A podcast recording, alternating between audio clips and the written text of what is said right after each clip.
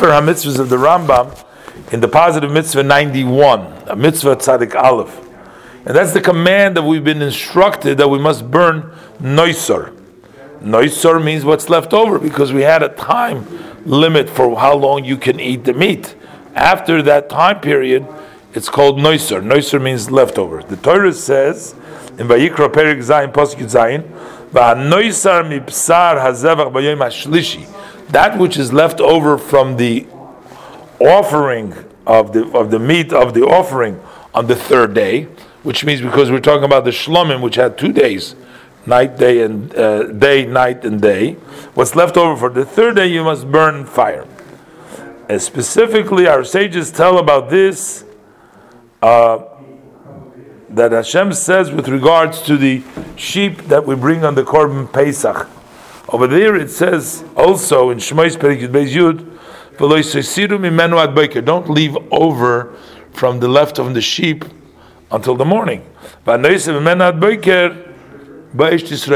left over in the morning, you must burn in fire. So Amru Mechilta, so the Mechilta comes and says, "Ba'akosuv litin es that here the pasuk is coming to give a positive on top of the prohibition. So there is a prohibition not to leave over, and then there's a positive mitzvah, a mitzvah to burn it.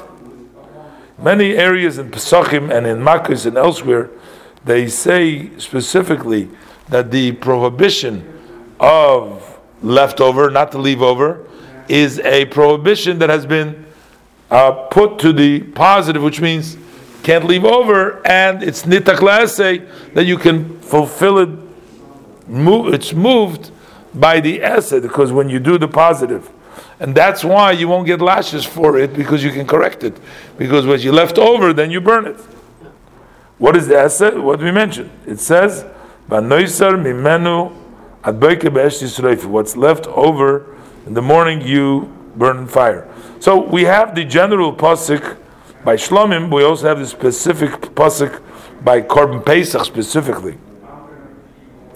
Then we have the law of Pigul. Pigul means when you are slaughtering the Korban, you have in mind either to eat it beyond the time the Torah designated to eat it, or outside of the place that the Torah is allowed to eat it. That would disqualify the sacrifice even at the time that you're bringing the offering.